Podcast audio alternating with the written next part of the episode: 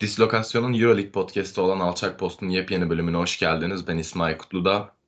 Bugün yanımda Orçun Uçar var. Geçtiğimiz haftada çift maç haftasında neler olduğunu konuşacağız Orçun'la. Merhaba Orçun, hoş geldin. Merhaba İsmail, hoş buldum. Nasılsın? İyiyim, teşekkür ederim. Sen nasılsın? İyi ben de olsun. İyi bir haftayı geride bıraktık. Gerek seyir zevki bakımından gerek a, temsilcilerimizin performansları bakımından bizler için keyifli bir haftaydı.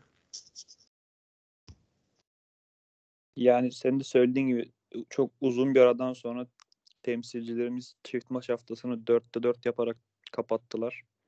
Ee, bazı star oyuncularımız sonunda star olduklarını hatırladılar ve kendilerine yakışan şekilde haftayı tamamladılar. Biz gayet mutluyuz onların bu performansından.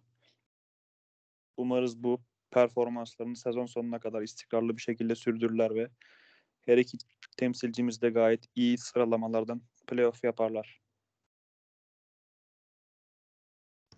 İstanbul beyefendisi dekolo gözlerini açtı ve şiddeti tercih etti diyebiliriz bu hafta genelinde.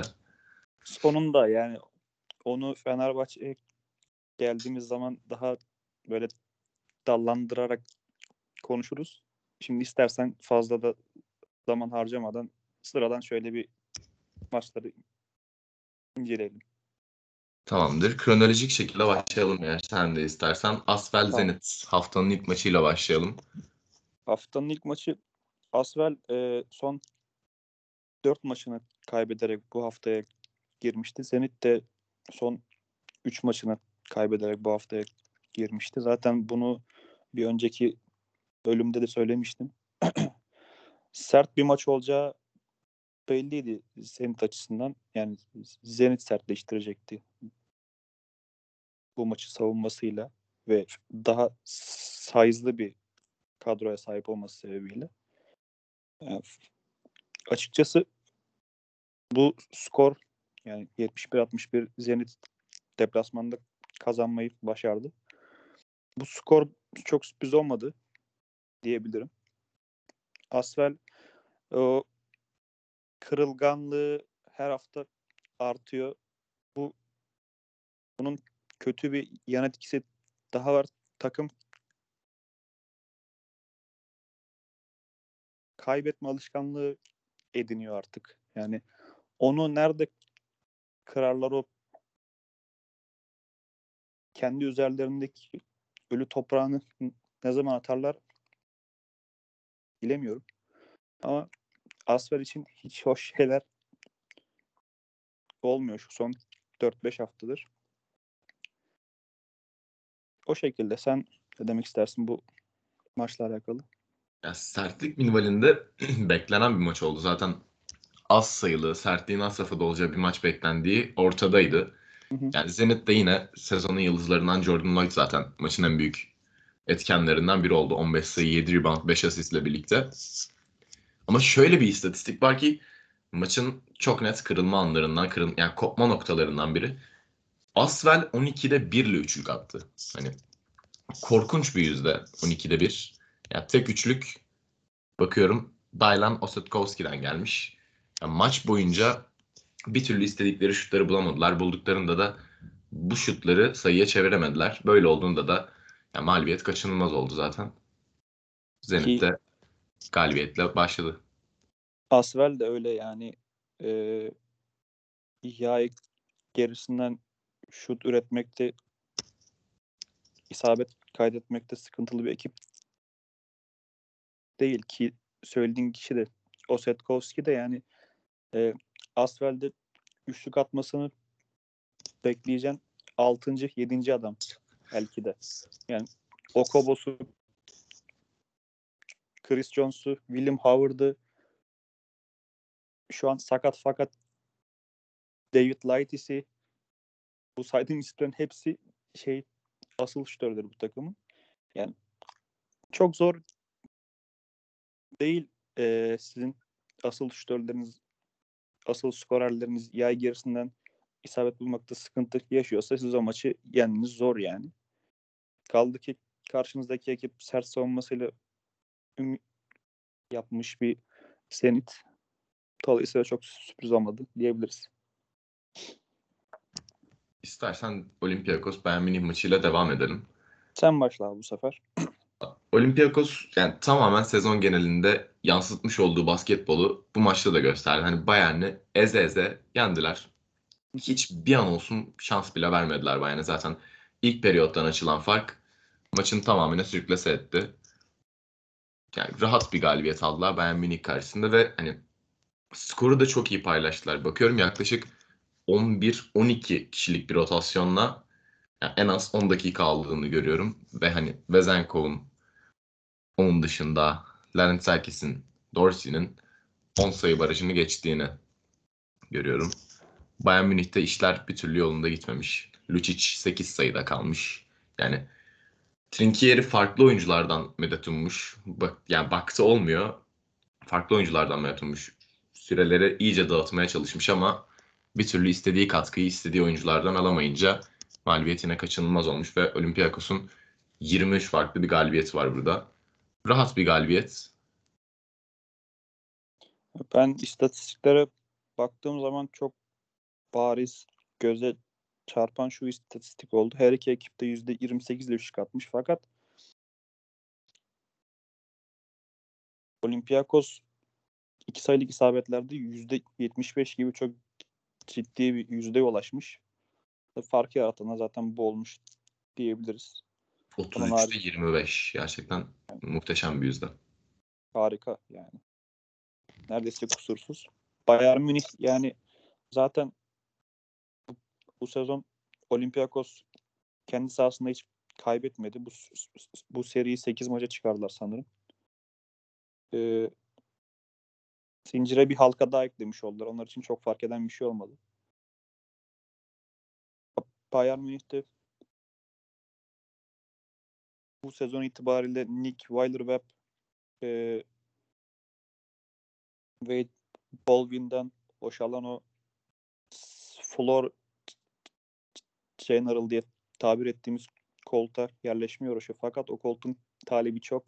Yani Corey Walden da var. Her ne kadar mevki itibariyle bir uzun oyuncu olsa da Agustin Rubit var. Yani e, yeni transfer Casey Rivers var. O yönlendiriciden çok saf skorer, şutör bir oyuncu ama yine de hala bir e, saha içinde patronun kim olduğu soru sorusu yanıtlanmamış şekilde Bayern Münih adına.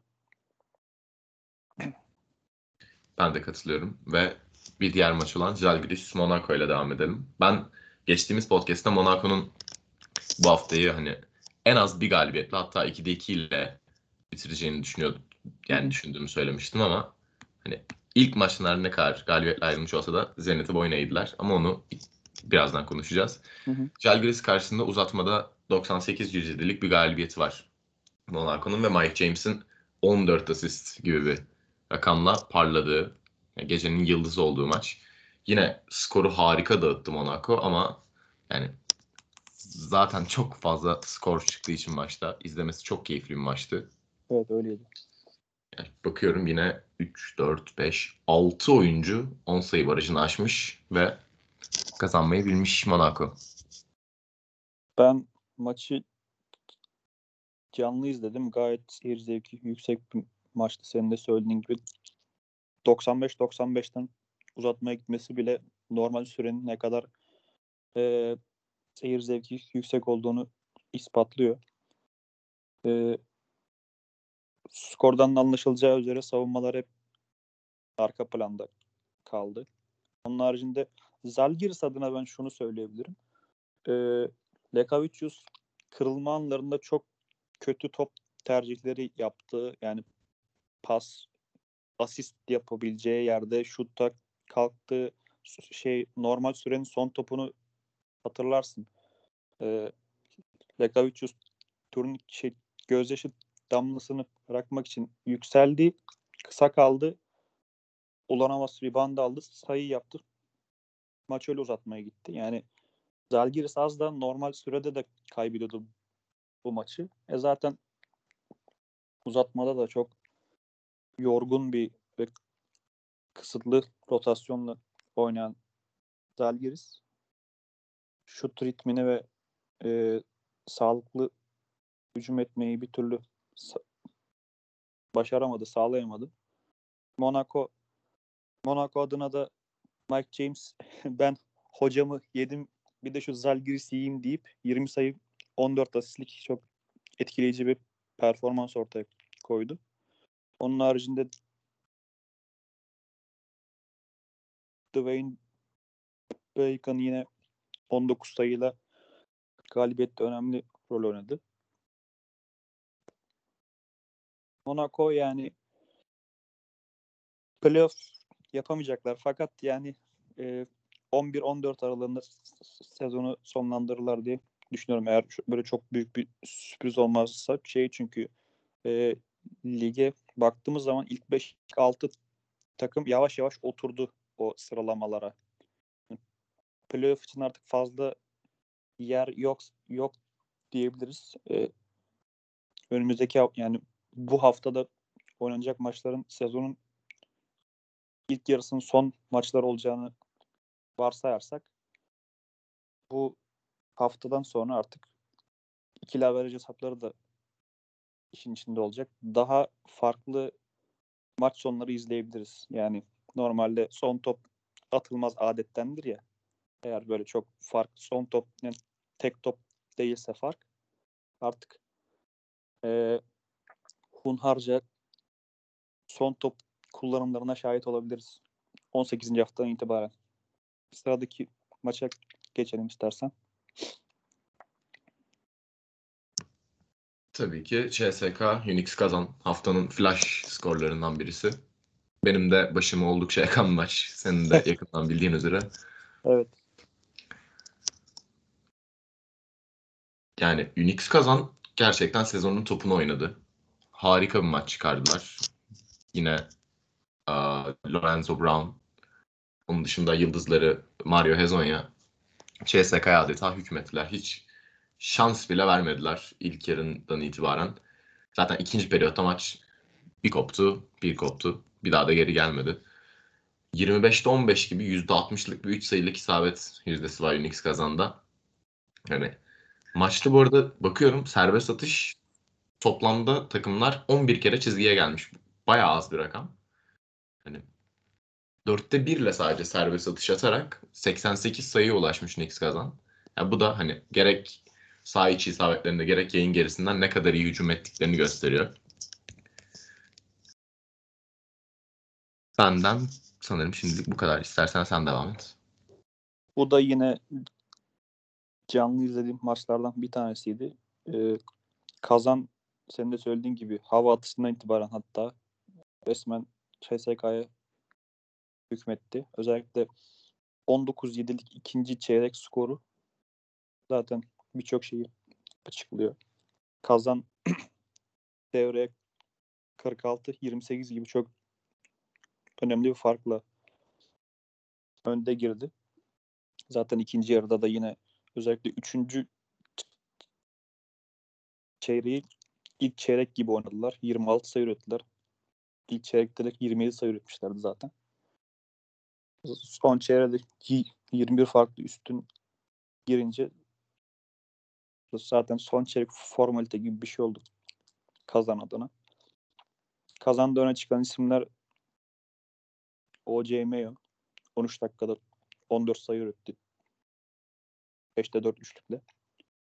Isaiah Kanan var. Yine 6'da 4 üçlükle 16 sayı isabeti yapmış. Yine şey tabii ki süperstar Hezonya 18 sayı 10 rebound yapmış 33 dakikada. Oldukça e, parçalayıcı, hükmedici bir kazan vardı sahada. Moskova deplasmanında. CSK'da Clyburn ve Hackett'tan beklenen fayda sağlanamamış. Kilit toplam 7 sayı atmış. Hackett'ın sayısı yok. Sayıların hepsi Clyburn'da. Biz sahaya insek zorlardık sanki. 8 Ya- sayıyı.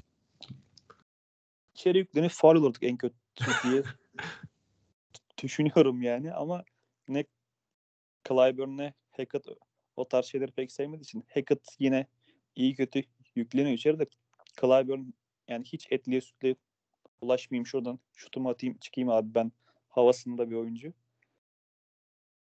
Clyburn'de onda 3 sağ açı isabetiyle yapmış bu 7 sayıyı zaten. CSK yine şey e, sallantılı ilerleyişini sürdürüyor bir şekilde. Söylenecek fazla da bir şey yok yani. Itudis sorunun ne olduğunu farkında, çözümün de ne olduğunu farkındadır diye düşünüyorum. Ya Hackett'tan Tony Snell vari bir performans gelmiş. Sıfır sayı, sıfır rebound, Sıfır asist. bir asist, sıfır blok, sıfır top çalma. Hani gerçekten o raddeye çok yaklaşmış. Neyse ki bir asist var. İstersen direkt vakit kaybetmeden Real Madrid, Alba Berlin, Real Madrid'in hazırlık maçına geçelim. Antrenman maçına geçelim. 12 adamlık bir rotasyon. Hani herkesin 20'şer dakika, 25'er dakika aldığı maçın başından sonuna kadar süren bir dominasyon. Hiç Alba Berlin'in maça dahil bile etmediler. 2004'lü oyunculara e, süreler verildi. Juan Nunez. Onun dışında Eli Ndiaye. Ki Juan Nunez'in 6 dakikada 5 sayısı var. Yani 2'de 2 isabetle. Biri üçlük, biri de yani muhteşem bir turnike. Görmüşsündür belki hı. sonunda. Yani çok garip tanımlayamadığım bir atış ama yani onun dışında diyecek çok da bir şey yok. Hani klasik Real Madrid. Real Madrid oyununu oynadı. Alba Berlin ise Real Madrid karşısında ezildi. Real sen de söylediğin gibi bu maç Real Madrid'in e, Olimpia Milano maçının antrenmanı niteliğinde bir maç oldu. Real Madrid'de Yabusele forma giymedi. Onun haricinde Randolph yaklaşık bir sene süren sakatlığının ardından iyi form tutmaya başladı diyebiliriz. 21 dakikada 13 sayı 4 reboundlık, reboundlık bir istatistik yapmış. Real Madrid standardında ve Randolph seviyesinde bir oyuncu için Alba Berlin karşısında yapılan istatistik ne kadar sağlıklı olur orasını bilemem ama sonuç olarak yavaş yavaş da olsa form tutuyor benim izlemeyi sevdiğim oyunculardan bir tanesi kendisi. Onun haricinde Alba Berlin'de söylenecek fazla bir şey yok hakikaten. Sadece iki oyuncu çift tane skor üretebilmiş. Onlar da 11 sayı üreten Johannes Thiemann ve 10 sayı üreten Luis Olinde. Yani takımın skorerlerinden Eriksson, Lo ve e, Tambilbat diyebiliriz. Onlardan get yani beklenen kişilerden beklenen skor katkısı, katkısı alınamamış özetle. Fazla söylenecek bir şey yok yani. Haftanın bir diğer maçı olan Milano Panathinaikos'a devam edelim istersen. Sen başla buyur.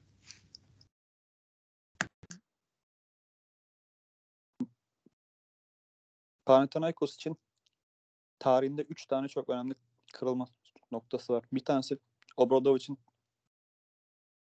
Panathinaikos'un hocası olması.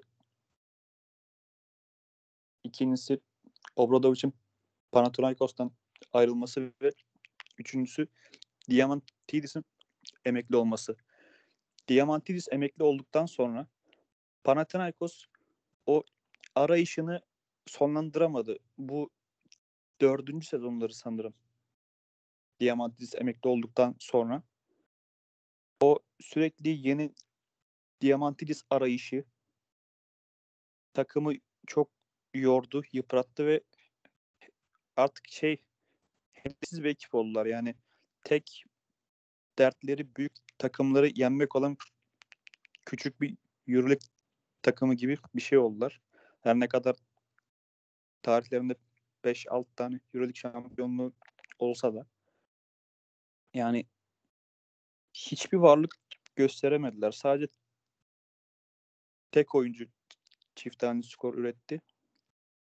Daryl Maker'ın 14 sayısı var. Onun haricinde hakikaten yani şu an söylemelik bir şey arıyorum. Panathinaikos'a dair yok ama. Ben şeye geçeyim o zaman. Olimpia Milano'ya. Milano Milano'da Real Madrid maçının antrenmanını yaptı burada açıkçası.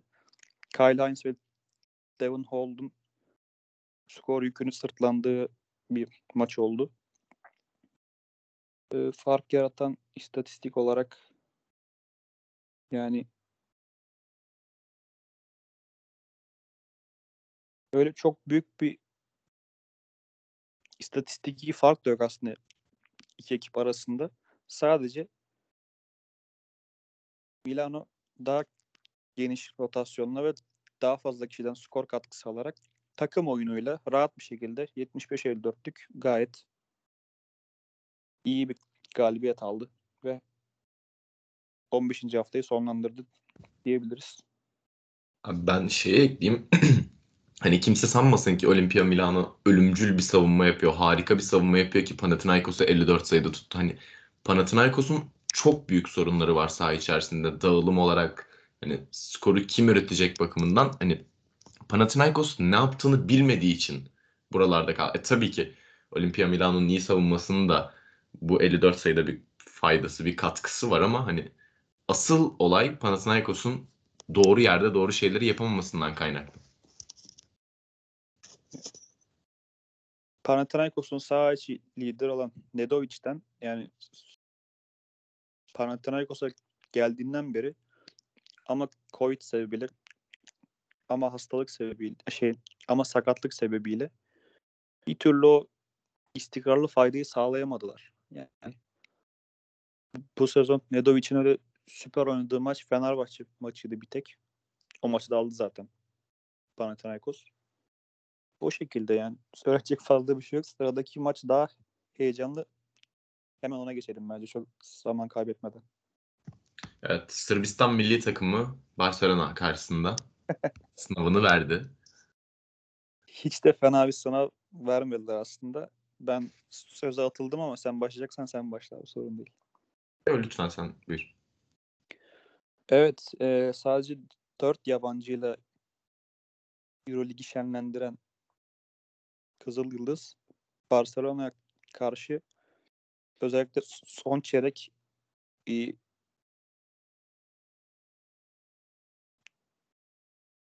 ufak çaplı kabus yaşattı diyebiliriz. Son çeyrek 61-49 önde giren Barcelona son çeyrek zaman zaman farkı çe kadar indiren Kızıl Yıldız'a karşı oldukça yani ecel terleri döktü diyebiliriz. Şöyle hızlıca bir şeye baktığımızda skor dağılımına Barcelona'da 4 ismin çift taneli sayı ürettiğini görüyoruz. Sertaç 11 sayı üretmiş mesela. Yine Nikola Mirotic 10 sayı 7 reboundla önemli fayda sağlamış. Naci Leis 14 sayı 8 rebound yapmış. ee, genel olarak Barcelona'nın rakibine göre 6 fazla top kaybı yapması çok dikkat çekici bir istatistik. Benim kendi adıma söyleyebilirim bunu. Bir de yine Barcelona adına Roland Smith'in 11 sayı üretmesi çok sürpriz bir istatistik olmuş. Genelde onu çok sayı atan değil böyle faal hakkını doldursun veya reboundlara yardım etsin diye sahaya atıldıran şahit oluruz kendisinin. Bu maçta Kızıl Yıldız'a belki maçı kaybettiren istatistik şu olmuş olabilir. 20'de 3 üçlük isabeti. Özellikle Kalinic 7'de 1 atınca ki Kalinic e, ne Fenerbahçe'ye gittiği halinde ne de Valencia'dan ne de Fenerbahçe'den Valencia'ya gittiği halinde e, ilk Fenerbahçe'ye geldiği zaman Kızıl Yıldız tarihinin bonservis rekorunu kırarak Fenerbahçe'ye gitmişti. Sanıyorum bir buçuk milyon dolar ödeme yapmıştı Fenerbahçe Kızıl Yıldız'a kendisini satın almak için. Ee, yani o zamanlar genç, yetenekli bir oyuncuydu. Şu an yetenekli ve takımın abisi konumunda Kuzmiç'le beraber. Saha içinde hocanın bir gölgesi adeta. Her ne kadar sen Kızıl Yıldız'ı izlemeyi pek sevmesen de yani Kızıl Yıldız bir kompakt takım görüntüsüne sahip. Bu şekilde sen ne demek istersin bu maçla alakalı? Kızıl Yıldız'ın gerçekten hani lideri korkuttuğu maçlardan biri. Yani lideri korkuttuğu bir maç oldu. Hı hı. Ama senin de dediğin gibi Kalinic'in 7'de birlik üçlük performansı hani takımın yıldızından böyle bir katkı alıyorsan hani Argo'da bir laf vardır. Burada söyleyemeyeceğim hani imamlı, cemaatli. Evet. Evet aynen öyle Yani oldu. aynen o minvalde bir performans olmuş Nikola Kalinic'ten. O yüzden bazı şeyler de gerçekleşememiş. O hayaller suya düşmüş. Roland Schmidt'in 14 dakikadaki 11 sayısı gerçekten çok etkileyici. Hani bir de 5'te 5 ile vermiş bunu. Sıfır top kaybı. Harika bir performans. Ya genelde senin de dediğin gibi hani rebound katkısı yapsın diye takım biraz daha sizelandırsın diye işte 2'de, 3'te, 4'te her yerde forma giyen bir oyuncu. Ama daha ziyade forma giymeyen bir oyuncu. Rotasyona çok da dahil edildiğini görmedik sezon genelinde. Doğru. Ama bu maçta galibiyetin önemli faktörlerinden biri olmuş Roland Schmidt. Bir de son olarak e, Barcelona 22 asist yaparken Kızıl Yıldız sadece 10 asist yapabilmiş. Bu da Barcelona'nın ne kadar iyi top paylaştığının en iyi kanıtı diyebiliriz. İstersen temsilcilerimizle e, 15. haftayı sonlandıralım. İlk olarak Fenerbahçe Beko. Tel Aviv karşısında 90-79'luk bir galibiyet.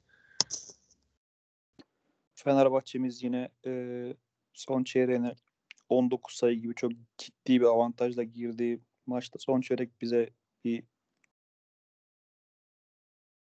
ufak çaplı kalp krizleri, bir nefes daralmaları, bir tansiyon düşmeleri yaşattı sağ olsun. Fark ara ara dörde kadar, üçe kadar indi. Fakat yine bir şekilde Fenerbahçe maçı çift tanelerde kazandı. Yani Fenerbahçe'nin artık böyle saçma sapan maç kaybetme lüksü yok. Ee, sezonun ortası oldu ve Fenerbahçe hala şeyin dışında. Playoff ağacının dışında. Yani özellikle böyle deplasmana gidince zorlanacağı ekiplerle kendi evinde ne kadar sayı farkını yüksek tutarsa o kadar iyi. Yani Fenerbahçe'ye söyleniyoruz burada fakat Fenerbahçe'nin sağlığı için, iyiliği için söyleniyoruz yine. Yani sen son çeyreğine 19 sayı avantajla girdiğin bir maçta son çeyrek farkın 3'e kadar inmesine izin vermemen lazım diye düşünüyorum. Onun haricinde Fenerbahçe'de Devin Booker'ın 22 sayılık performansı etkileyici. Devin Booker'ın 20 sayının üstüne çıktığını pek görmeyiz. De sonunda CSK'daki günlerinden bir kuple resital sundu bize. 21 sayı 5 asist 3 reboundla. Bu şekilde Maccabi adına da yani 4 oyuncu çift taneli skor üretmiş. Fakat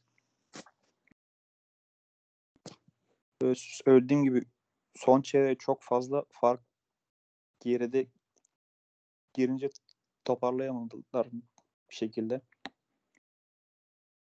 Wilbeck'in 12'de 4 sağ içi isabetiyle 14 sayı. Yine gününde olmadığı bir gün diyebiliriz. Onun için James'in 18 sayısı var. Kenardan gelip 18 sayı üretti. Oldukça iyi bir katkı. Şimdi bu kadar. Benim söyleyeceklerim. Maçın en büyük faktörleri Fenerbahçe için kesinlikle Nando De Colo ve Devin Booker. Sağ içi isabetlerinin 16'sı bu ikiliden geldi ki Fenerbahçe'nin totalde 23 sağ içi isabet var bu maçta. 23'te 16 gibi bir sağ içi isabetiyle Maccabi Tel Aviv'e karşı maçı kazandırmayı bildiler. Devin Booker'dan 22 6 yani 6 rebound, bir asist, 3 blok, 3 top çalma gibi gerçekten elit bir performans. Hı hı. Onun dışında benim Maccabi Tel Aviv'den değineceğim çok bir şey yok. Yine Dekolo'ya değinecek olursak Dekolo'nun uyandığı maçlardan biri ki zaten ikinci maçta da bu uyanışı yeniden göreceğiz ve konuşacağız. Direkt e, vakit kaybetmeden Anadolu, Efe, Anadolu Efes Baskonya eşleşmesiyle devam edelim. Buyur başla istersen. Seyir zevki yüksek, keyifli bir maç olduğunu söyleyebilirim. Ben e, izlerken keyif aldım. Ne zaman hem Miçic hem Larkin ikisi aynı anda katkı veriyor. O zaman Efes'in diğer tüm eksiklerini kapatıyor zaten bu ikili. Efes'in eksiği zaten hepimizin malumu.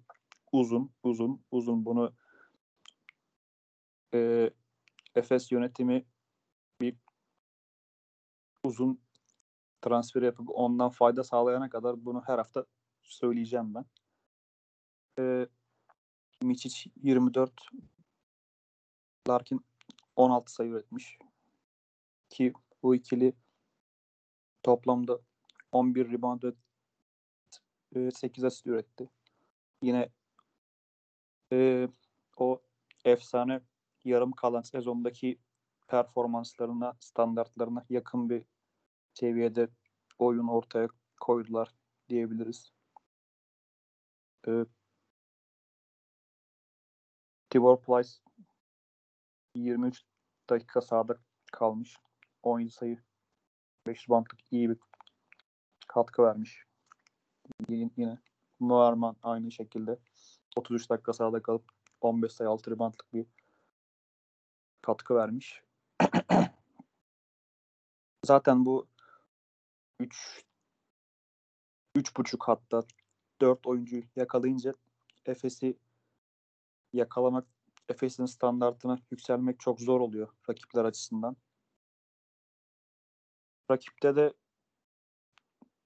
eski Efesli Jason Granger'ın 9'da 5 üçlükte 17 sayısı var. Yine Simone Fontecchio'nun da 17 sayısı var. Sorunlu isim daha doğrusu sorunlu derken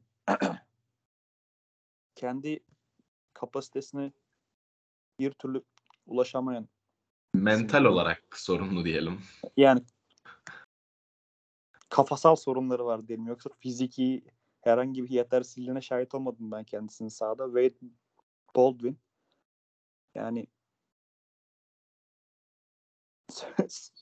söyleyecek bir şey de 23 dakika sahada kalmış 10 sayısı var. Sen bu takımın skorerisin yani. Senin bir yani hadi diyelim şu maçta havanda değilsin fakat biz senin sezonun en başından beri izliyoruz arkadaşım yapma ya. Yani her maç mı havanda olmuyorsun yani? Onun haricinde söylenecek fazla bir şey yok. Baskonya açısından. Baskonya işte 17 top kaybı yapmış. Efes sadece 8 top kaybı yaptı. Yani maç adına Efes'in yıldızlarının etkileyici performansının yanı sıra bu takım istatistiği de farklı galibiyeti Efes'e getirdi. Efes son çeyrek sadece 10 sayı yedi. Efes'in maç sonu ve son çeyrek oynama standardı giderek yükseliyor. Bu da sevindirici bir şey tabii. Sen ne demek istersin bu maçla alakalı Abi, İsmail?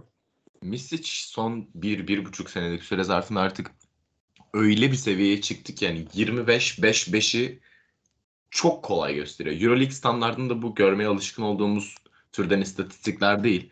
Ve bunu gerçekten çok yüksek yüzdeyle ve çok az top kaybıyla yapıyor. Hani 24 sayı, 4 rebound, 4 asist yani buna ek olarak 2 de top çalması var. Ya alıştığımız için artık çok basit bir şeymiş gibi geliyor ama EuroLeague tarihinde bunun bir eşi benzeri daha yok. Yani bu kadar etkileyici performans, bu kadar yüz- yüksek yüzdeyle, bu kadar düşük top kaybıyla yapan bir oyuncu daha yok. Senin de söylediğin gibi yani Euroleague ya da Avrupa standartları da bu 24-4 4 yapmış mesela şey maçında. Bu maçta Baskonya maçında. Bunu sadece 27 dakikada yapmış. Yani NBA'de bu istatistikleri yapmanız çok zamanınızı almayabilir sonuçta. Orada maçlar 48 burada 40 dakika. Neredeyse bir periyot daha fazla oynanıyor orada maçlar. Ona rağmen Miçic yani rutin sanki yani e, sokakta yürürken yapmış gibi yapıyor bu istatistikleri. Çok kolay göstermeye başladı senin de söylediğin gibi. Yani bu da zaten neden onun son sezonun MVP'si hem normal sezon hem finaller MVP'si olduğunu ispatlıyor. İstersen çok zaman kaybetmeden hızlıca şeye geçelim. Sonraki haftaya geçelim. 16. haftanın maçlarıyla devam ediyoruz. 16. haftanın maçlarıyla devam edelim. Fenerbahçe Beko, Baskonya. Haftanın ilk eşleşmesi. Baskonya İstanbul turundan 2'de 0'la dönüyor. Hı hı. Çok sert bir maçtı gerçekten. Nando De Colo'nun zaten 6 top çalmalık kariyer rekoru bu sertliği de kanıtlar nitelikte. Yine De Colo'dan harika bir performans. 17 sayı. Bunun yanında 7 de asisti var.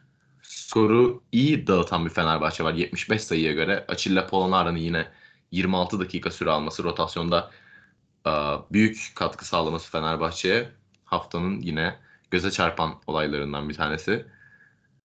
Veseli 37 dakika sahada kalarak artık ben öldüm demiş. Yani Veseli'yi bu maçta pek dinlendirme fırsatı bulamamış Fenerbahçe. Devin Booker'ın e, bir hafta önceki 22 sayılık performansından sonra biraz onu arka planda tutmayı tercih etti Sarı Lacivertli ekip ve 12 dakika sadece sahada kaldı Devin Booker. Vesely biraz daha orada pis işleri yaptı ve hani genel olarak takım genelinde Fenerbahçe ve Baskonya'yı 53 sayıda tutmayı başardı. Fenerbahçe çift maç haftasını Ataşehir'de geçirdi senin de söylediğin gibi. Ee, bu Veseli'ye yine senin de değindiğin gibi çok fazla yük- biniyor. Devin Booker yani normalde bunların yani bu ikilinin süreyi 25'e 15 gibi paylaşmaları lazım fakat G- Djordjevic oyun düzeniyle o kadar oynuyor ki o kadar kurcalıyor ki Veseli'nin süresinin ben 30'dan aşağı olduğu bir maç şu an hatırlamıyorum yani. Bu da sezon ilerledikçe, maçlar sertleştikçe e, sakatlık gibi ya da diğer fiziksel sorunlara yol açabilir. Yani zaten eldeki en sağlam pivotunuz o. Ona da henüz e, sezonun ortasındayken bu kadar çok yüklenmek ne kadar doğru, ne kadar sağlıklı bilemiyorum. Evet, Veseli son 8-10 maçta özellikle çok farklı bir seviyede. Yani Djordjevic şu an o koltukta oturuyorsa bunu ve Veseli'ye borçlu diyebilirim gayet rahat bir şekilde. Onun haricinde yine De Colo'dan 17 sayı 7 asistlik bir ya şey diyeceğim e, sanki bu hafta De Colo'nun üstünde sarı lacivert yerine kırmızı mavi CSK forması vardı. Çünkü CSK standartlarında bir hafta oynadı De Colo. Yani o Fenerbahçe'ye geldiğinden beri bir İstanbul efendisi böyle 15 sayı atıyor. 4 asist yapıyor. Oturuyor ondan sonra hiçbir şey yapmıyor. Sadece sağa sola pas veriyor. İşte topu rakip yarı sahaya taşıyor gibi bir halleri vardı hep. Ama bu hafta özelinde kendisi CSK'dayken bir sezon Euroleague MVP'si oldu. Hatırlarsın. O standartta bir De Colo izliyoruz. Temsilcimiz adına çok sevindirici elbette. Baskonya senin de söylediğin gibi hiçbir varlık gösteremedi. Sadece Steven Enoch'un 14 sayı 8 reboundu var. Onun haricinde kimse çift tane skor bile üretemedi. Bir de e, De Colo'nun alt top çalması kendisinin kariyer rekoruydu aynı zamanda. İstersen çok da zaman kaybetmeden haftanın zevkli maçlarının olan Panathinaikos Barcelona'ya geçelim. Barcelona için bu çift maç haftası gerçekten zorlu geçti kendi standartlarında. Panathinaikos karşısında epey zorlandılar. Hatta ilk yarıya da 8 sayı gibi onlara göre biraz yüksek bir a, farkla girdiler. Geride olarak. A, üçüncü periyot Barcelona için yani maçı koparma noktalarından biri oldu. 27 sayı atarak Yunan ekibi sadece 15 sayıda tutmayı başardılar. Tabii ki takımın süperstarı Nikola Mirotic'in 20 sayı, 7 rebound, 4 asistlik hatta 2 blok, 1 top çalma diye de ekleyeyim. Harika performansı maçın en etkili istatistiklerinden biriydi Barcelona açısından. Panathinaikos için çok kötü cümleler kurduk. Hani çok iç açıcı şeyler söylemedik geçen hafta genelinde ama bu hafta karşısında Barcelona'ya karşı iyi bir performans gösterdiler. Yani hatta galibiyetin kenarından döndüler. Papayannis 38 dakika sahada kaldı ve 11 sayı 8 reboundluk iyi bir performans sergiledi. Pot altında gayet iyi işler yaptı Barcelona'ya karşı. Yine Nedovic 18 sayı 4 asist ama hani kağıt üzerinde her ne kadar iyi dursa da şeye baktığımızda yüzdelere baktığımızda 13'te 5 gibi bir yüzde var. %50'nin de altında. Panathinaikos yapabileceğinin en iyisini yaptı bence Barcelona'ya karşı ama güçleri yetmedi. Nikola Mirotic, Laprovitola ikilisi Barcelona'ya maçı kazandırmayı bildi. Senin de söylediğin gibi Panathinaikos için hiç iyi şeyler söylemedik fakat yani e, söylediğim gibi artık yani büyük takımları hedefi büyük takımları yenmek olan bir küçük takım oldular maalesef ki. Bir Euroleague, bir Avrupa basketbolu sevdalısı olarak Panathinaikos'un şu hallerde olduğunu görmek üzücü açıkçası.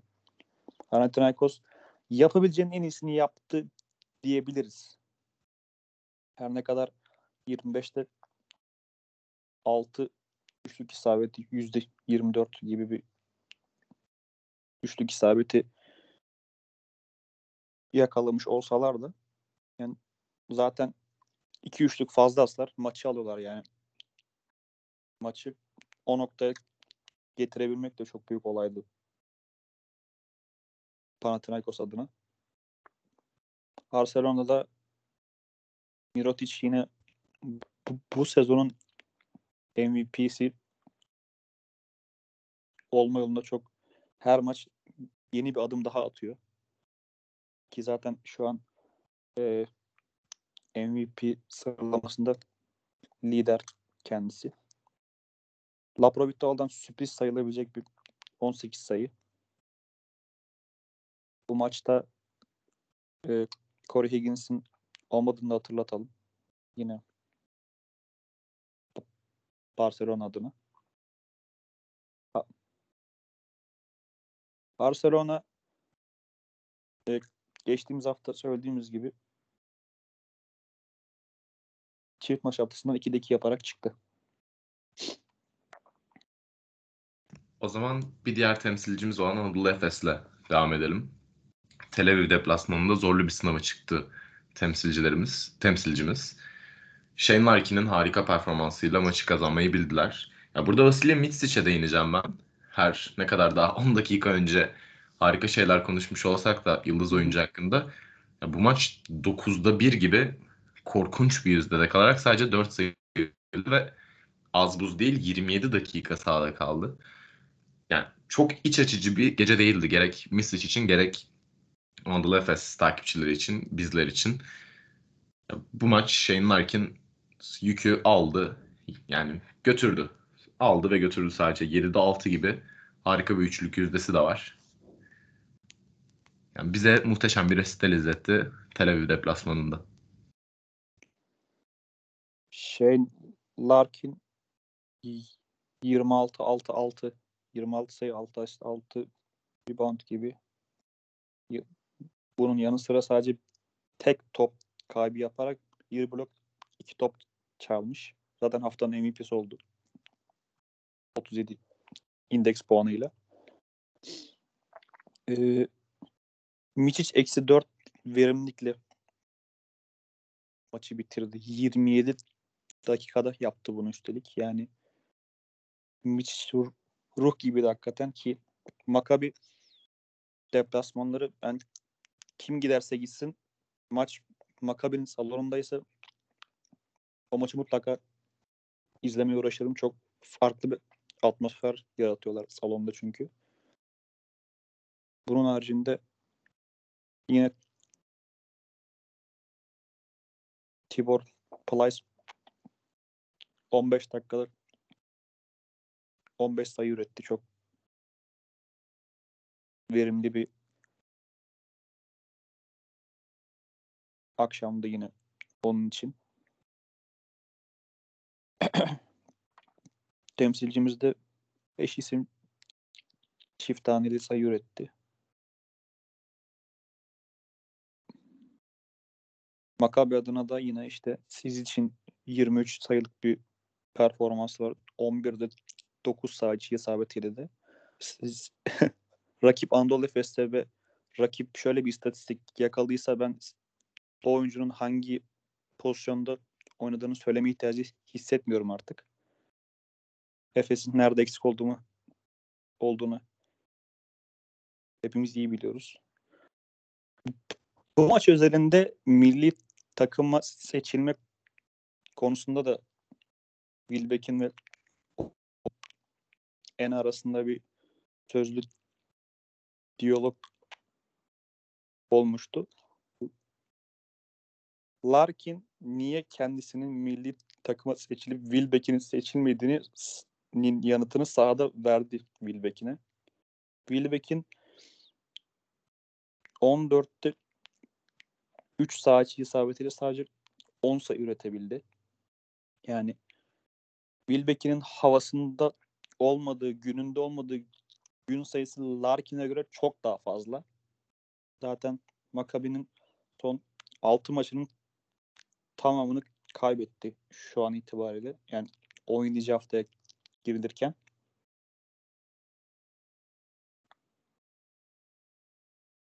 Onlar da aldıkları bu mağlubiyetlerle 16. haftanın sonunda kendilerini playoff ağacının dışında buldular. 7 galibiyet, 9 mağlubiyetle. Sıradaki maça geçelim istersen. Harika bir maç yine. Sıradaki maça geçme bu arada evet harika bir maç. Gerçekten çift maç haftasının en iyi maçlarından biri. Ama ona geçmeden önce sadece ufak birkaç bir şey eklemek istiyorum. Tabii. Ya, İsrail ekibinin 23'te 6 üçlük isabetine karşın Shane Larkin'den gelen 7'de 6 üçlük isabeti. Bu zaten maçı özetlen nitelikte. Shane Larkin sadece Scottie Wilbeck'ine karşı değil adeta yani İsrail ekibine, direkt İsrail halkına bir savaş açtı bu istatistikle birlikte. Ya onun dışında bir de ya Tibor Plyce'la ilgili bir şey eklemek istiyorum. Yani maçları izlemeyen, sadece istatistik kağıtlarına bakan birisi diyebilir ki hani Efes'in bir uzun sorunu yok. İşte alıyor daha ne ama hani maçı izleyen birisi sorunun ne olduğunu, nerede başladığını, nerede bittiğini çok rahat görebiliyor. Son maçlara baktığımızda Tibor Plyce'ın artan performansı, yani kısa sürelerde ürettiği harika sayılar gerçekten Efes'i başka bir boyuta taşıyor. Evet ama götürüleri getirdiklerinden çok daha fazla maalesef Tibor Plyce'ın diyerek bir diğer maç olan haftanın hatta dediğim gibi çift maç haftasının en iyi maçlarından biri olan uh, Olimpia Milano Real Madrid eşleşmesiyle devam edelim. Harika bir maç. Söylenecek fazla bir şey yok. Yani çeyrek skorlarını incelediğimizde Real Madrid'in ikinci çeyrekte rakibinin sadece 8 sayı atmasına izin verdiğini görüyoruz. O çeyreği Real Madrid 17-8 kazanarak ilk yarıda 35-27 önde kapatmış. Onun haricinde Real Madrid %48 gibi çok ciddi bir yüzdeyle üçlük atmış. 27'de 13. Ee, ve Real Madrid 4 oyuncusundan çift haneli skor katkısı sağlamış. Bunlar Kozor, Yabusele, Yuy ve Fernandez. Yuy, Yuy, Fernandez, Yuy, Yuy ve Fernandez artık ilerleyen yaşlarıyla beraber daha böyle maç seçer gibi bir şey oldular yani. Artık böyle kendi seviyelerinin altında bir takımla oynuyorlarsa gerek kendi ligleri gerek Euroleague'de oyun artık daha böyle genç isimlere bırakıyorlar diyebiliriz. Genç derken yani Real Madrid'deki yıl sayısı olarak kendilerinden daha az yıl Real Madrid'de oynayan isimleri kim bunlar? İşte Kozor, Poirier, Tavares ya da işte Örtel, Hanga vesaire. Ama böyle rakip hmm, daha üst seviye, daha A kalite bir rakip olunca hemen şey sağ, e, hepsi ortaya çıkıyor. İkisi de ortaya çıkıyor ve bir şey üretiyorlar. Her ne kadar Yuy 14'te 4 gibi çok da iyi sayılmayacak bir yüzdeyle 12 sayı üretse de yaptığı 5 asist çok değerli. Onun haricinde Yabusele yine kendi standartlarında bir oyun ortaya koydu. 15 sayı 6 reboundda. Bu maçta son topa kaldı ve son topu yanılmıyorsam 3 kere değerlendiremedi Milano. Son topu şey kullandı. Shavon Shields. Shavon Shields da 18 sayıyla yine sahanın iyilerindendi. Fakat e, Milano Shields'ın 18 Rodriguez'in 10 sayı ürettiği maçta bir türlü o aranan üçüncü skoreri çıkaramadı ve kaybetti maçı. Benim bu maçla ilgili söyleyeceklerim bu kadar abi söz sende. Benim daha önceden de kullandığım bir terim bu. Real Madrid'in A babaları. Sergio Gil ve Rudy Fernandez. Hani her ne kadar maçı, maç seçiyor desek de bu artık onlar için çok doğal bir şey. Bu ikilinin toplam Real Madrid kariyeri rotasyonda artık yeni yeni süre almaya başlayan isimlerin yaşıyla denk bir seviyede. Hani yaklaşık toplam 20 yıla yakın bir kariyer. Bu ikili gerekirse maçla seçecek ama gerekirse maçı kazandırmayı da biliyorlar. Aynı bu maçta da olduğu gibi. Bu ikilinin dışında senin de belirttiğin gibi Yabusele zaten harika bir maç ortaya koydu. Zaten Real Madrid kariyerinde geldiğinden beri yaptığı şeylerin bir devamı, bir devam filmi niteliğindeydi. Çok yüksek yüzdede, çok iyi bir katkıyla bu maçın galibiyetlerinde, galibiyetinde büyük pay sahibi olan bir oyuncular, oyuncudan biri oldu. Onun dışında bu maç hakkında benim söyleyeceğim çok da bir şey yok. Harika bir maçtı. Sen de zaten her şeye değindin. İstersen direkt Unix kazan Jalgiris eşleşmesiyle devam edelim. Unix kazan Jalgiris'e karşı 13 sayılık bir galibiyetle çıktı buradan. Ki çift maç haftasının en etkileyici takımıydı. Eğer bana sorarsan Unix kazan. Harika bir hafta geçirdiler. Ve Jalgiris karşısında da kazanmayı başardılar. Yine Hezonya'nın çok etkileyici bir performansı var. 20 sayı 6 rebound gibi. Onun dışında Lorenzo Brown 10 asist ile galibiyetin en büyük faktörlerinden biri oldu. Yani Jalgiris cephesine baktığımızda ise gerçekten konuşmaya değer hiçbir şey yok. 53 sayıda kalmış bir takım. Yani yine farklı oyunculardan medet umulmuş. Çok fazla rotasyonun derinliklerine inilmiş bir maçta ama bir türlü istediği katkıyı istediği oyunculardan bulamamış. Ve 53 sayıda kalarak Unix kazana karşı oynaymış. Senin de söylediğin gibi Zalgiris adına fazla söylenecek bir şey yok. Yani çift taneli skor üreten bir oyuncu bile yok.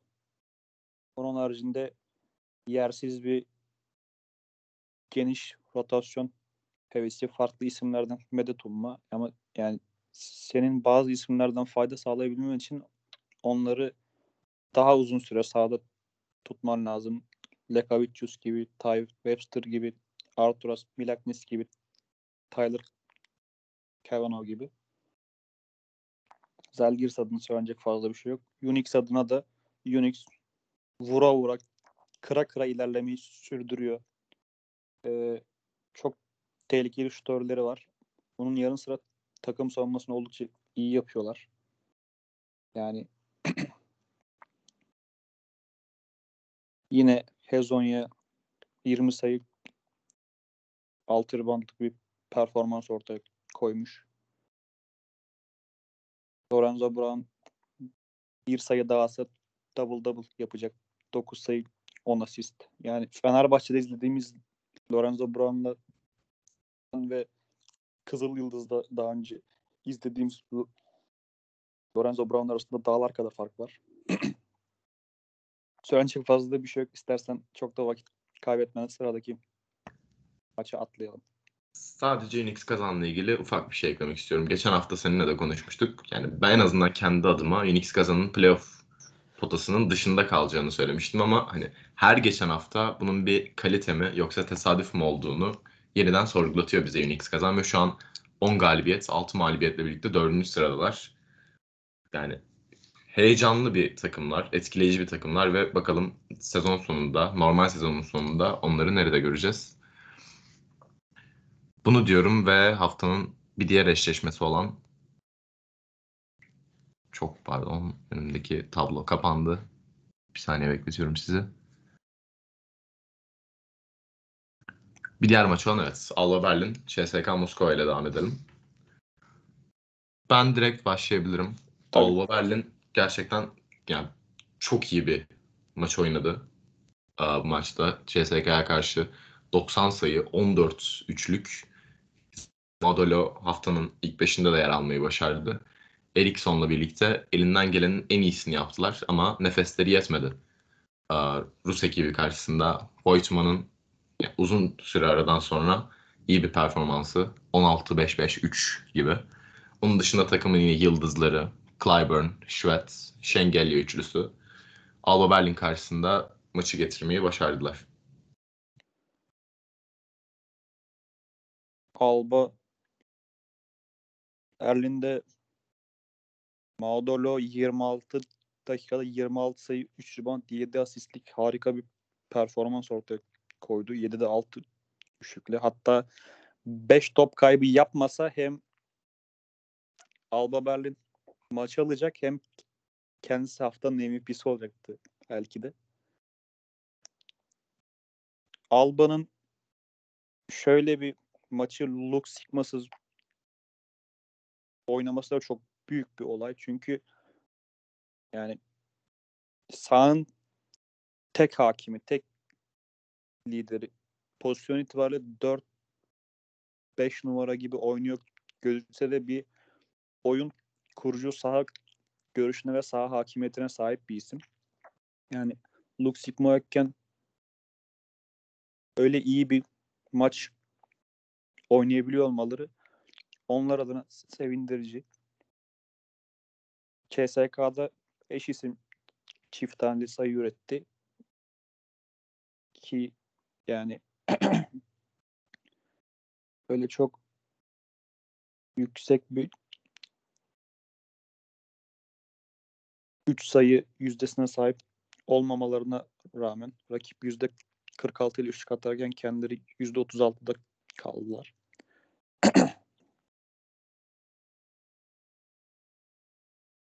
CSK kazanarak playoff ağacına tutunmayı sürdürdü. Yani CSK adına zor bir hafta oldu. Her, her ne kadar rakibini mağlup etse de fiziksel ve mental açıdan zorlu bir hafta oldu. 15. haftada da yani salı günü de Unix'ten farklı bir mağlubiyet almışlardı hatırlarsın.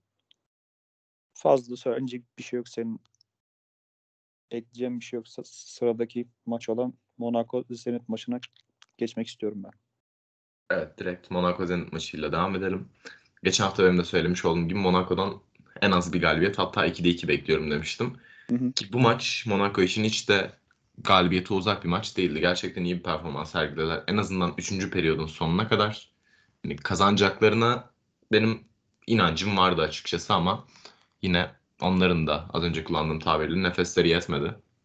Ve hani bu normal sezonun yıldızlarını olan Jordan Lloyd yine Zenit cephesinde harika bir performans sergiledi. Her ne kadar saha içinde istediği isabetleri bulamasa da 5'te 5 gibi bir üçlük yüzdesiyle oynadı. Onun dışında William James Barron 8'de 5 üçlük isabetiyle totalde yani Rus ekibine 13 kattı bu ikili. Monaco'nun maç genelinde toplam bulduğu üçlük isabeti 7. Bu zaten maçın en büyük kopma, kırılma anlarından biri. Monaco cephesinde Mike James yine takım oyuncusu olduğunu biraz daha kanıtlamak istiyor. Ama saha içinde bulamadığı isabetler, bulduramadığı isabetler bu maçın kaçıp gitmesinde en büyük faktörlerden biri olmuştu. Mike James yine hatırlatayım ki 9 asisti var maçta. Yani ortalamanın epey üzerinde bir rakam bu. O skor yükünü taşıyamayınca, Dwayne Bacon'a yardımcı olamayınca maç kaçtı gitti ve son periyotta sadece 17 sayı üretirken rakipten 29 sayı yediler ve Zenit bu zorlu deplasmandan galibiyetle çıkmayı başardı. Zenit çift maç haftasını 3 maçlık bir mağlubiyet serisiyle girmişti ve çift maç haftasını e, Fransa turnesinde geçirdiler. Önce Azvel'i yendiler. Ardından Monaco ile karşılaştılar. E, e, Zenit'te şutörler çok iyi iş çıkardı bugün. Billy Bayer'ın geçtiğimiz sezonki standartlarına yakın bir maç oynadı. Skorer bir oyun ortaya koydu. 28 dakika 19 sayı. Oldukça iyi. Senin söylediğin gibi Jordan Lloyd yine bu bu sezonun Zenit adına en faydalı ismi. Monaco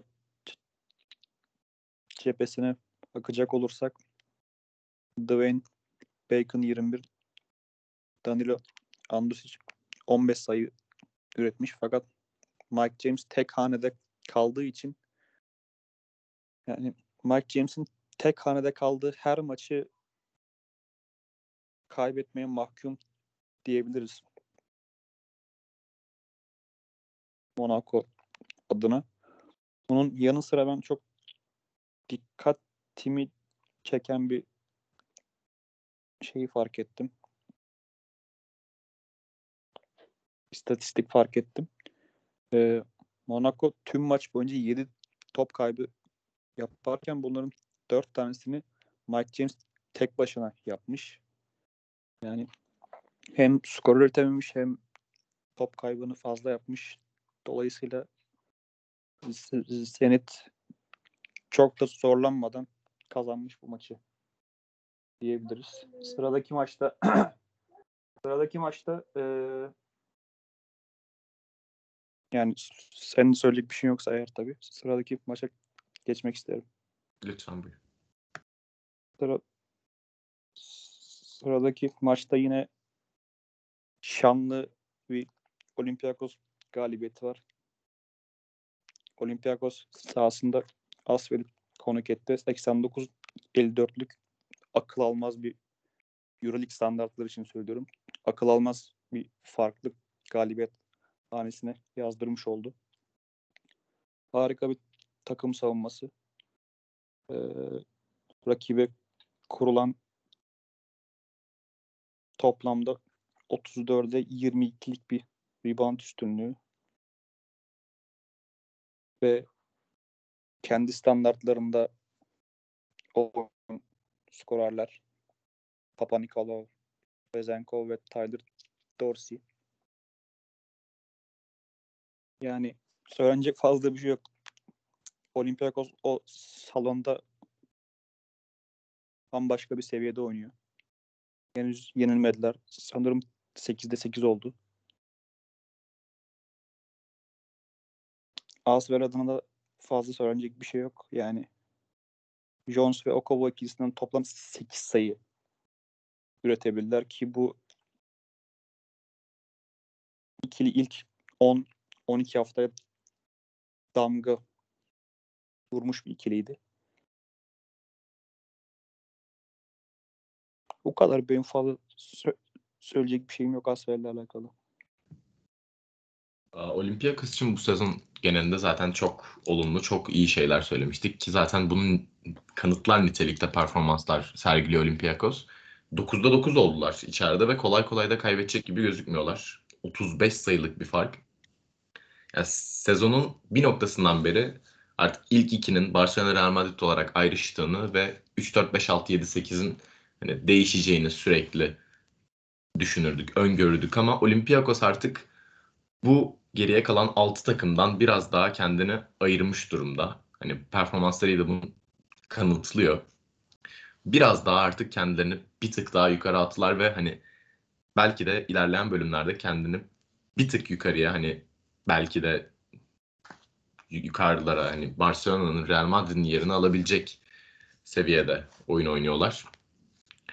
Yani bazı yorumlarımız çelişiyor. Geçen hafta ben Olympiakos'un biraz daha aşağıdan girebileceğini düşündüğümü söylemiştim yanlış hatırlamıyorsam ama Hı hı. her geçen hafta Olympiakos'un performansı iyileşiyor. Gitgide üzerine koyuyorlar ve gerçekten akıl almaz bir hal almaya başlıyor. 35 sayı dile kolay. Onun dışında benim çok fazla söyleyecek bir şeyim yok. Olympiakos gerçekten senenin en iyi takımlarından biri ki hatta bence şu ana kadar en iyisi, en sürprizi. Geçtiğimiz hafta sonraki bölümün bu kadar uzun olmayacağını söylemiştik. Fakat yine çift maç haftası olması sebebiyle konuşacak çok maç var. Dinleyicilerimizden özür diliyoruz. Yine fazla uzun oldu. Fakat son maçımız Kızıl Yıldız Bayern Münih maçı. Sen başla abi istersen. Tabii başlayayım. Kızıl Yıldız bu çift maç haftasında oldukça iyi bir performans gösterdiler. Barcelona'ya karşı oynadıkları iyi bir maç var ki az kalsın kazanabilecekleri bir maçtı ama güçleri yetmedi. Bu hafta da Trinkieri'nin Bayern Münih karşısında 81-78'lik galibiyetle gülmeyi başardılar. Bayern için çok da iç açıcı bir çift maç haftası değildi. İki mağlubiyetle e, sonlandırdılar. Kızıl Yıldız'ın yıldızı Nikola Kalinic bu sefer imam olmadı. 20 sayı 7 rebound 4 asistle 14'te 8'lik bir saha içi isabeti. Ve dikkatimi çeken bir diğer istatistik de üçlük denememiş olması. Bir önceki maçta 7'de 1 attıktan sonra Onu ben de biraz artık biraz artık kendini çekmiş ve Bayern Münih karşısındaki galibiyetin en büyük faktörlerinden biri olmuş.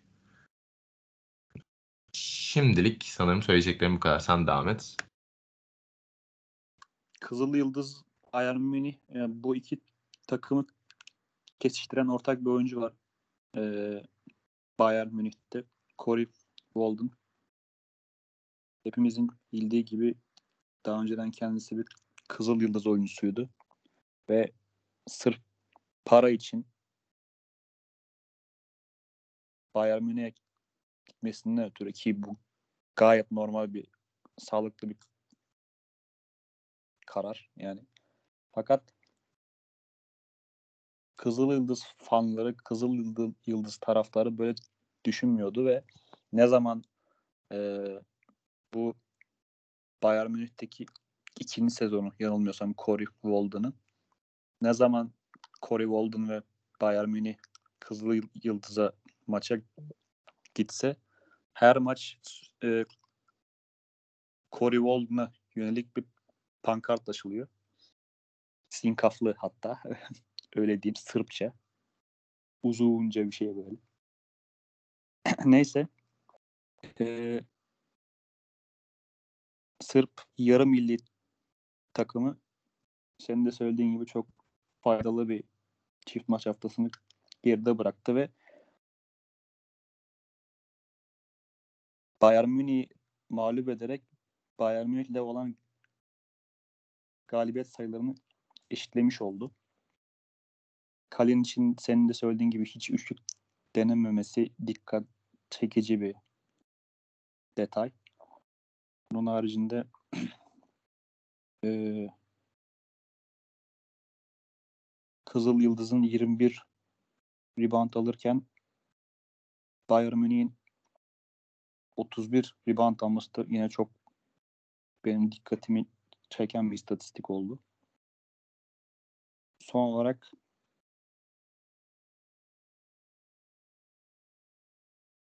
Bayern Münih'in ilk beşi toplam 40 sayı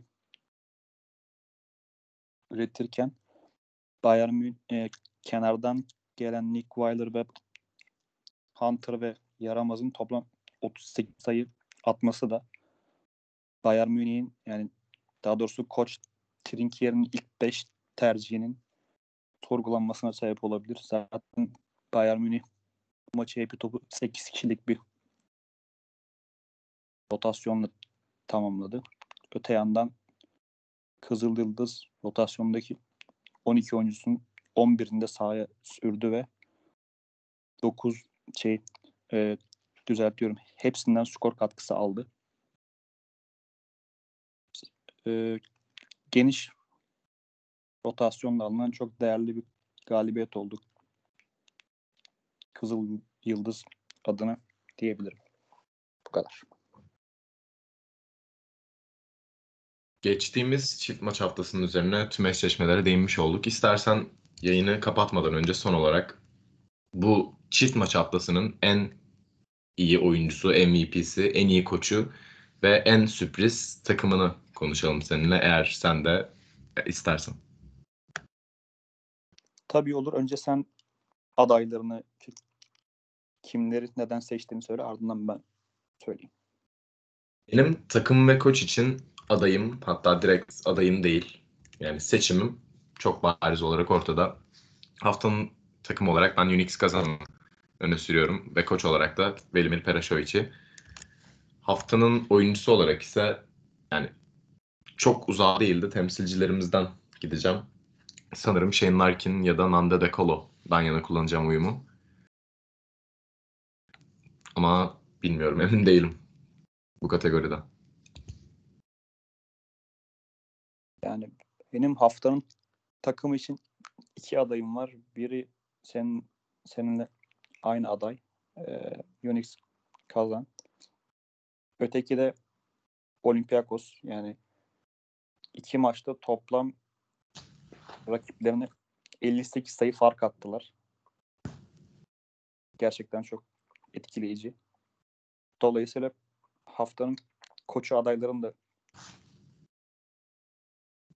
iki tane. Bir tanesi yine seninle aynı isim olan Perasovic. Diğeri de Olympiakos koçu Barsokas. Haftanın MVP'si e, ben de şey daha ağır basıyor.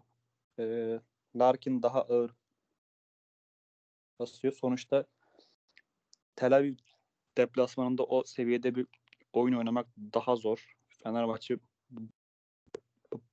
bu haftayı evinde geçiren şanslı ekiplerdendi. Elbette De yine o kendi standartlarını yakalayan bir seviyede oyun oynaması sevindirici fakat Larkin'in Maccabi deplasmanında yaptığı şeyin daha zor ve daha saygı duyulması gereken bir iş olduğunu düşünüyorum açıkçası. O zaman haftanın oyuncusuna Shane Larkin, haftanın takımına Olympiakos, haftanın sürprizine de Phoenix kazan dediğimiz takdirde sanırım ortak bir paydada buluşmuş olacağız. Haftanın koçları da. Peresovic ve Bartokas diyerek bu sorunu kökten hallediyoruz gibi.